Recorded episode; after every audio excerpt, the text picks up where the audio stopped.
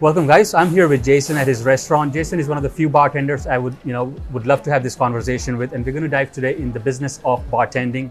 You know how uh, bartenders can improve their sales, how they can get foot traffic, how you know all about the business of the bartending. Jason, thanks for having me here. Thanks for being here, Sid. Great. Uh, why don't you tell our audience a little bit about you know how you came here, what what do you do about your career, and just walk over uh, walk over your daily tasks, please. Yeah.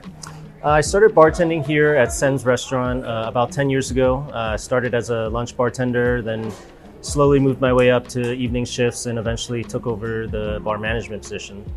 Uh, since then, the restaurant itself has evolved a lot. Mm-hmm. Um, it was very casual about 10 years ago, and then ever since then, we made a lot of investments in terms of our chef, in terms of our bar, in terms of our staff, to really bring it up to a caliber to grow with San Francisco's economy as it grew a lot in the past 10 years. Um, I think some of the biggest changes and challenges were adapting to the different uh, type of demographics that would come to the bar. Okay. When I first started here, it was a lot of banking, it was a lot of finance, uh, a lot of retail. Uh, and as everyone knows now, it's a lot of technology companies, software companies. And the whole dynamic of uh, bar interactions and bar guests has changed a lot in the past Okay. 10 years. So a lot of it is adapting the environment here to make sure that uh, the new types of people coming to bars now and restaurants are uh, having a good time. Jason, uh, walk me over the start. Like when you come in, five things you quickly want to do it in the first 15 minutes. Uh, make sure we have enough uh, batches. We do a pretty extensive batching, uh, cocktail batching program here, which basically means uh, all the spirit components of a particularly or particular specialty cocktail are all pre-mixed together in the proper proportions. Uh, this saves the bartenders, you know, anywhere from two to four steps during uh, final execution. So instead of grabbing, you know, three or four different bottles and mixing it, we pre-mix that, and so all the bartender has to do at the end is just combine citrus, maybe some sweetener, shake or stir and strain, and, and it really speeds up the production process without really sacrificing uh, any of the quality. Uh, the second thing is uh, inventory, and, uh, and that kind of encompasses both, you know, is the bar stock the way it should be, and also do we have uh, daily inventory, juices, garnish, uh, fruit, uh, everything that we need to be successful at night.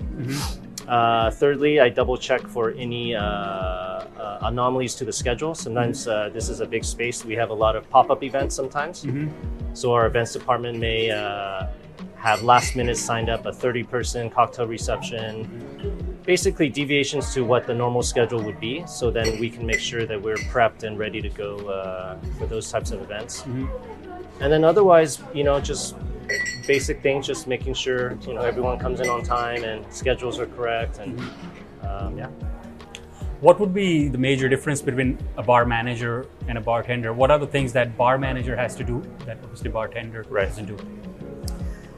Well, ultimately, I, I view the position as uh, you're ultimately responsible for the operations of the bar. And that includes staffing, that includes uh, inventory, uh, the cocktail list, um, and just making sure that the machine is moving and guests are having a good time and the restaurant is profitable off the bar program. That includes a lot of things uh, down the line, but kind of as an overview, it's just ultimate responsibility of the performance of the bar. And uh, I assume that you would have a couple of bartenders assisting you in the busy hours as well. Yes. And that is also your responsibility to train them, to coach them, to make sure they are on track. Absolutely. You know, Yep. so it's, it's just running the whole thing. Absolutely. What would your meeting with the supplier? I'm pitching you this product. Mm-hmm. Look like like what are the things? You know, just that five minute. What questions would you ask him? What would you look for? Price, promotion, support, that kind of stuff. Um, I look for um, uh, something unique about it uh, because that About the also brand? about the brand because that translates into a story that we can convey Okay. to the guests. Okay. Um, something uh, maybe special about the quality of the spirit. Maybe they underdo undergo a certain process that makes it better or, or smoother or, Okay. or something different that stands out. Um, having a local support in the city is also amazing because uh, you want to not only bring in a product, sell it off, and then never hear from the, s the company again. You want to form a partnership. You want to keep working with these people uh, so that you have a long-lasting relationship with their spirits and with their support.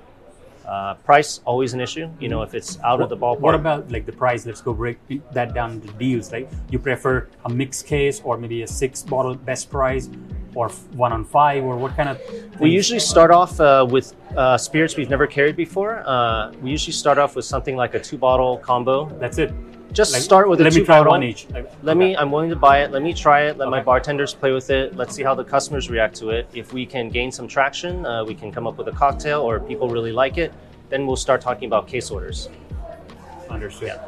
What if it doesn't move? You know, what can supplier do to help here and make sure he can rebuild the trust and get it going? One thing I always ask uh, newer suppliers is how much promotion are you doing on your end? What Yeah. are you doing to invest to make sure that not only are the bartenders pushing the new spirit, but what are you doing so that the customers are asking for the new spirit? Um, at the end, if a product doesn't move, uh, we will either try to move it off at a at a private event, uh, or we will, at the end of the day, just sell it off in our in our well. What are the good uh, metrics that you have to meet, right? Like for from the business side, Right. you know, uh, you have to report obviously the general manager or let's say the owner. Right. What are the things uh, that every day or every week or every month you sort of okay, here's my performance for the bar.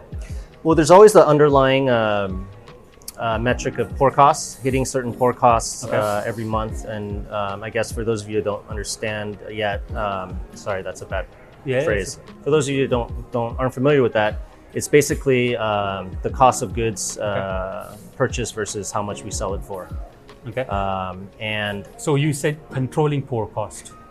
Meeting certain pour costs is, is one metric of how well your bar is performing. Um, so, however, that's not everything because if you only look at your profit margin based on the type of alcohol you sell, you're not really seeing the big picture. You know, if you want to make ten dollars off of a shot of vodka every single time, you can you can structure your pricing to hit that. Correct. That's not always the best thing for business Understood. sometimes you want to sell a more premium vodka, maybe not as a high of a profit margin, but overall more net revenue coming in. Yeah. So these are some of the things you also want to determine um, your demographics. Who's So you would in. have a sorry to interrupt, but you would have a, a fixed budget that okay, this month my pour cost should be fifty thousand dollars, for example. Um, I, I fortunately don't have a fixed budget, um, and there's a general pour cost that I want to maintain. Okay. But when you look at it on an item level, it's always different. It's not all. It doesn't apply across the board. I guess that's what I'm trying to say. Some people might say, for a restaurant, you'd want to try to get an 18% pour cost, 17% pour cost. That's a good rule to aim at, but that's not uh, comprehensive of how you want to be profitable behind the bar. Okay. So there is pour cost. Then what other things, you know, uh, you are responsible for? Uh, there is uh, the cocktail list. Okay. which uh, for most customers that come to Sens, it's uh, probably about 60 to 70% of the type of alcohol they consume is what is off of our cocktail list. Uh, so that's a very heavy driver uh, in terms of uh, what we can move in terms of units and volume. Uh, so in that sense, uh, that's of a very high interest to uh, vendors to be on our cocktail list because that's a primary uh, move, mover of inventory. Right. Uh, so what we try to do is uh, number one, make sure the cocktail is amazing, Okay. and then number two, try to work with suppliers to make sure that we are in a position where we can provide good products, but also get good pricing for moving that much volume for them. Jason, how do you choose liquor? Um, I get a lot of great opportunities to do tastings with various brands um, that are offered. Uh, and sometimes it's very tempting to choose the things that I like Yeah. to stock the bar with. Um, but I think uh, the best rule that I've learned is to always have a certain baseline of, of, of liquors and, and product that are very well known that people will gravitate towards. Mhm. Okay, and then you have to balance that with introducing new spirits and giving your bar um, the presence of having variety, Yep. right? But what you also don't want is to have so much variety where it's all sitting on your shelf and Yeah. you're locking in all of your cash flow. And you, you, you may have a beautiful back bar, but Yeah. you know, Just by the looks of it, this looks like you're more whiskey driven. Is that true? Uh, it's it's really just driven by the demand of, of this restaurant. So yes, uh, there's a high uh, consumption in terms of different types of uh, whiskeys and different types of tequilas and mezcals.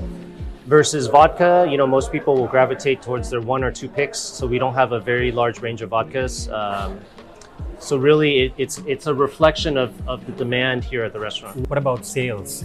You know, uh, in one way or the other, it may not be under your control, right? Like how many people are coming. Right. But at the end of the day, it boils down to sales, right? Yes. So how how does that go? Well, with this bar sales, we, we look at the sales uh, not just uh, with the bar, but we look at it overall with the bar and the cocktail Okay. cocktails uh, cocktail servers. Uh, so um, overall, we're not looking for a specific amount every day because the times are a little different right now. Uh, I would say maybe before before uh, the pandemic, you know, we would like to hit a daily average a certain amount of things. Um, but of course, we are uh, we understand that we don't control the amount of people that come in. There's a lot of variables that uh, influence. If there's a if there's a Giants game or a Warriors game, a lot of people tend to stay closer to the stadiums, and then we kind of lose business those days. Uh, on days that there aren't games or days that the games are away, then we get a huge influx of people that want to stay. Um, so with just relying on sales, I would probably say that's not the the biggest metric uh, in terms of just looking at the bar performance. Yes. Yeah. And maybe it's because of the way you're set up. You have some restaurant part and you have some bar part. Right. Uh, so you just don't know till the person says, "I want to sit here at the bar," or "I want to go for Right. the Correct. sit down." Yeah. You know, is there any percentages that you have to meet? Uh, you know, you expect 20% contribution to the entire restaurant uh, sales, like for food and beverage. Is that expected? Um, no, we don't have any type of uh, expectation. Generally, uh, on an average, the the bar, which includes beer, wine, cocktails, uh, makes up about 40% of the day's sales, and the other 60 comes from food. This is a busy place. It already looks like you've served very Absolutely. quickly, and, and, and especially the business hours, people would walk in Yeah. here and go home and have a drink. But for a non-busy place, you know, how would you optimize uh, a second sale or let's say upsell? Any techniques you in your career you think Yeah. that it, it works? Um, the most successful uh, way to upsell it at our at our bar is really to educate our cocktail staff and our bar staff, um, familiarizing themselves with uh, different levels uh, in price point and quality of uh, different types of spirits, vodka, whiskey, gins. Really, very easy to upsell. A customer might come in and say, "I'll just have a well gin and tonic." and all the server or bartender has to say is, "Have you tried Barr Hill? It's amazing. It's made from raw honey. You know, it won a couple of spirits awards this year. No problem. You know, uh, it's an easy upsell. Uh, all it requires is that uh, the cocktails and the cocktailers and the bartenders are uh, Say something. Yeah. yeah, you just have to ask. Uh, in this business, you're not selling them a car, you're not selling them you know, insurance, Yeah. you're selling them something that good- they're going to enjoy immediately. Yes. So it's just a very small step for them to really get a better spirit in their glass or, or have a better uh, cocktail. Um, and we don't expect our, our cocktail staff to know every single bottle, but what we say is, hey, choose one or two upsells in each spirit category. So have your go-to upsell when someone orders a Manhattan. Say, oh, you know, have you tried, you know, can I offer you Woodford Reserve? Or can I offer you Barr Hill Gin? Or can I offer you Belvedere? You know, they don't have to know every single spirit in the book, but just have something on hand. Same Yeah. with wine Yeah. they don't have to have some everything on in their heads, but just something in their in their heads that they're comfortable selling. Okay. Yeah. Uh, what's what what what are the challenges day to day? You know, just explain your work. Like, let's say, what do you do, and then what things that you think are like, "Ooh, this is this is hard," but this is the way I deal with it. So um, one of the biggest challenges I face uh, managing this bar is that uh, the volume. Uh, it can be very high volume here. Um, we operate uh, four bartenders on our busiest days with two service walls. And we're also a restaurant. Uh, we're also in a nice location. We have a great cocktail program. We have a great food program. The challenge is to make our cocktails fun and exciting while at the same time maintaining a reasonable output volume for the volume, uh, out for the number of people ordering. So whereas um, you know, I have one bartender that's super creative, loves to make very complicated cocktails, and they look amazing, but they are not uh, realistic to execute under our busiest times. Understood. So the challenge uh, for me is to find a balance with with with the cocktail program and with my bartenders Yeah. who are very much involved in making all of our cocktails. Yeah. Uh, to try to find a balance between what is the best possible product we can put out that still meets the expectations uh, Looking at that particular day, sort of how is it going? Right? Correct. Correct. Yeah. So, but what if it's in the menu and people just want it? Well, yes. So we what what what I'm saying is we try to engineer our cocktails so that even in our So you have three, four times, different menus, and you just switch it. No, uh, our cocktails we engineer them so that even in the busiest of times, Understood. they are feasible to execute. Got it. Got so it. it's not like this cocktail takes you don't want know, one fancy minutes. cocktail someone's Correct. taking, and everyone I want that.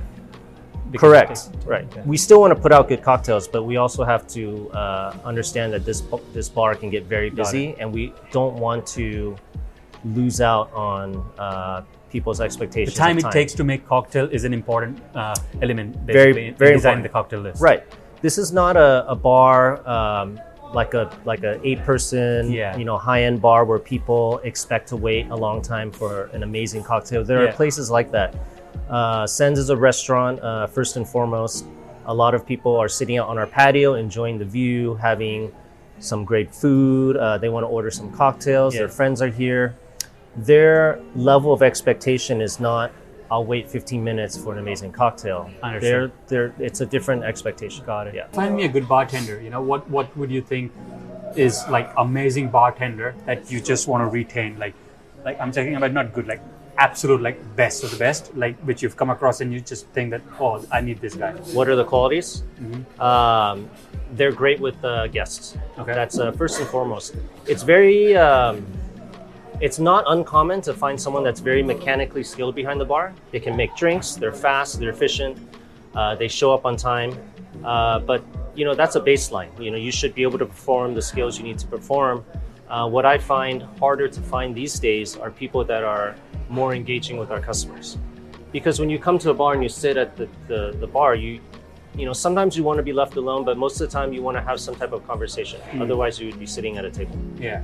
Uh, so really, to have a bartender that uh, at a base level knows their mechanics behind the bar, of course, but is also loves being behind the bar enough where they want to share that experience and communication with our guests. I think that's a that makes a real. What are the questions do you ask to a new recruit? You know, like give me some four or five good questions that a bar manager would ask uh, for a new bartender when, like in, in the interview? interview process. Yeah, I uh, definitely ask them about um, their previous uh, bar and not just what was it, but I, I, I asked them what was the day like at your previous bar because based on what they say, I can see what their focuses are. If they say, well, I did a lot of prep work and I did this. Yep. Uh, then you know maybe you think okay maybe they're very prep focused or maybe they're very you know but if they say oh we had great guests that you find the one home run bartender Yeah. so what you do most of the time or what I do is you capitalize on different people's strengths so Yeah. some of my bartenders